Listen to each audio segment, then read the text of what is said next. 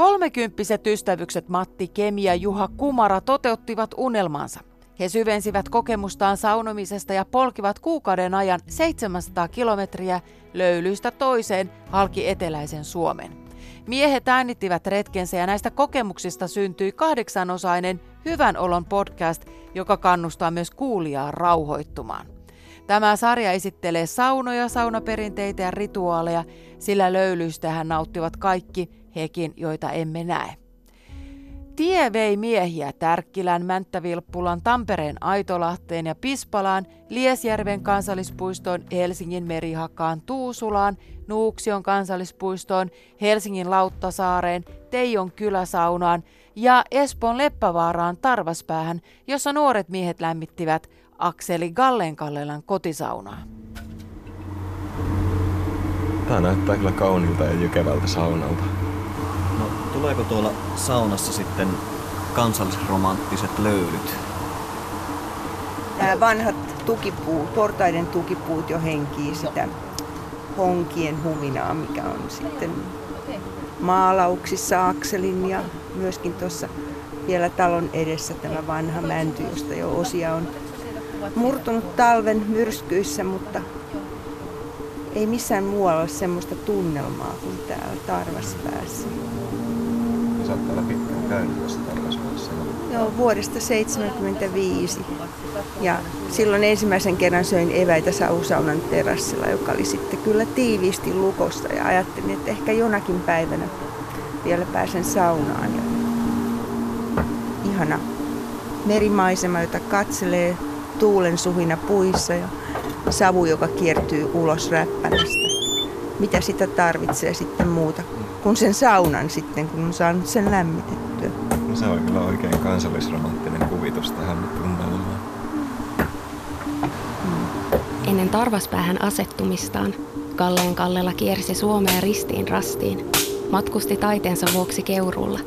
Katajamäelläkin poikkesi ja aitan seinään taidettaan veisti. Kiipeävät museonjohtaja Tuija Vaalruusin huoneeseen Matti ja Juha.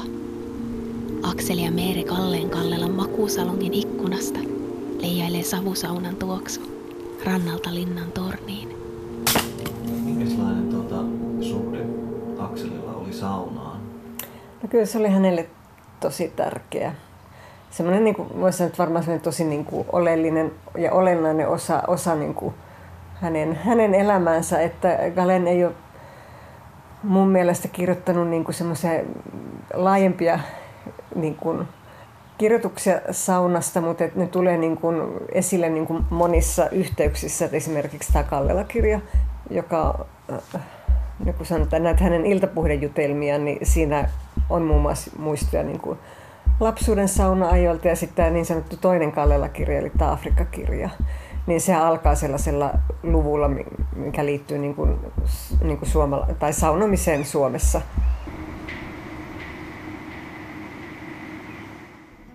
Näin saunan kutsu. Mutta millaisia saunahetkiä syntyy, kun Tuija Pehkonen kutsuu kanssaan saunomaan? Millaisissa miesten saunailoissa maailman parhaaksi naismaalivahdiksi valittu Noora Räty on ollut mukana? Mitä saunominen merkitsee Maria Hintikalle ja Roosa Meriläiselle? Ja millaisia muistoja lapsuuden saunomisesta on Marttina Aitolehdellä? Mun mielestä nämä naiset ovat tavattavissa Tuija Pehkosen saunapäivässä. Myös kaverin puolesta kyselen naiset ovat saunasattumusten äärellä. Kaveri oli uuden kumppaninsa kanssa mökillä. Joo. Ja si- mökillä oli sitten mukana myös kumppanin vanhemmat. Kaikki meni tosi mukavasti, ei siinä mitään, mutta kun suhde oli sen verran jotenkin tuoreessa vaiheessa, että koko aika kiinnosti vähän päästä niin kuin toisen iholle sillä lailla.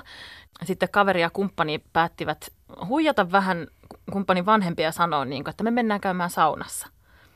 Ja Aivan. oikeasti he menivät sinne sitten Muihin lemmiskelemään. hi- hikisiä hommia. Niin, muihin hikisiin hommiin. Ja tota, eivät siis edes laittanut sitä saunaa päälle, että kävivät siellä vaan niin kuin hoitamassa nämä tota, lämmöt toisin tavoin.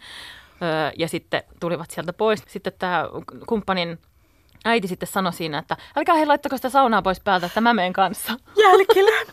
Ja sitten Eikä. no kaveri ja uusi kumppani joutuivat sitten sanomaan sille, että ei se sauna ollut meillä edes päällä. Että ei se ole lämpimänä, että no. nyt menee vielä hetki. Äityliini sinne. No ei se mitään, mä silti meen kanssa.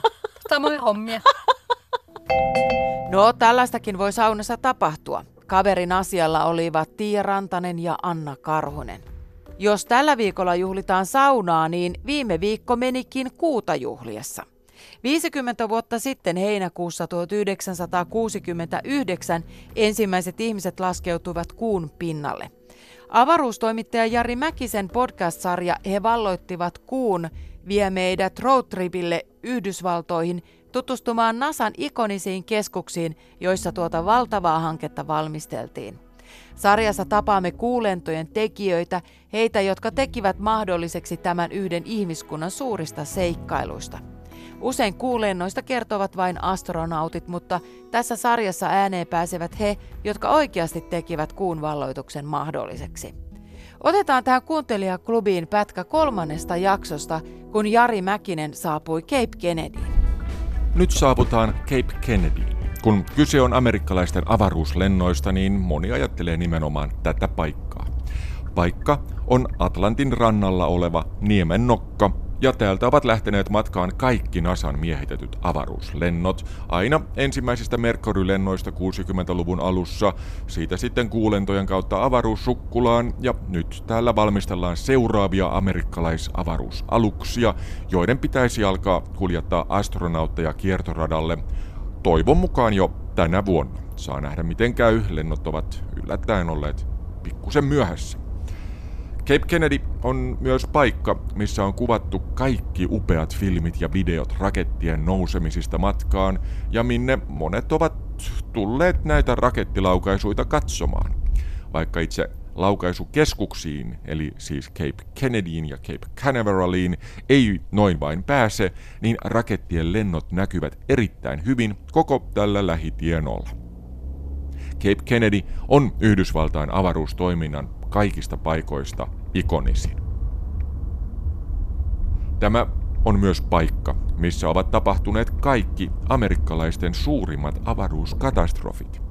Ensin Apollo 1 aluksen tulipalo ja kolmen astronautin kaamea kuolema 27. tammikuuta 1967, sitten avaruussukla Challengerin räjähdys vain hetkeä laukaisun jälkeen tammikuussa 1986 ja viimeisenä sukkula Columbian onnettomuus helmikuussa 2003.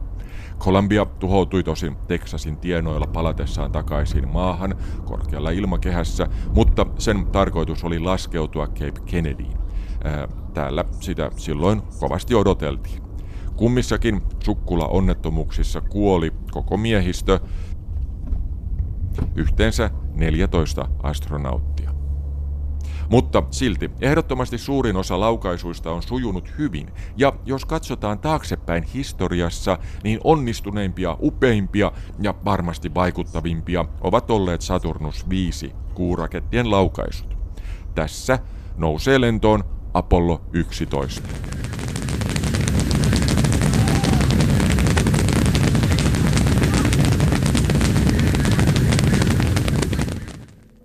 Näin avaruustoimittaja Jari Mäkinen podcastissa he valloittivat kuun. Nyt kuulemiin kuuntelijaklubista.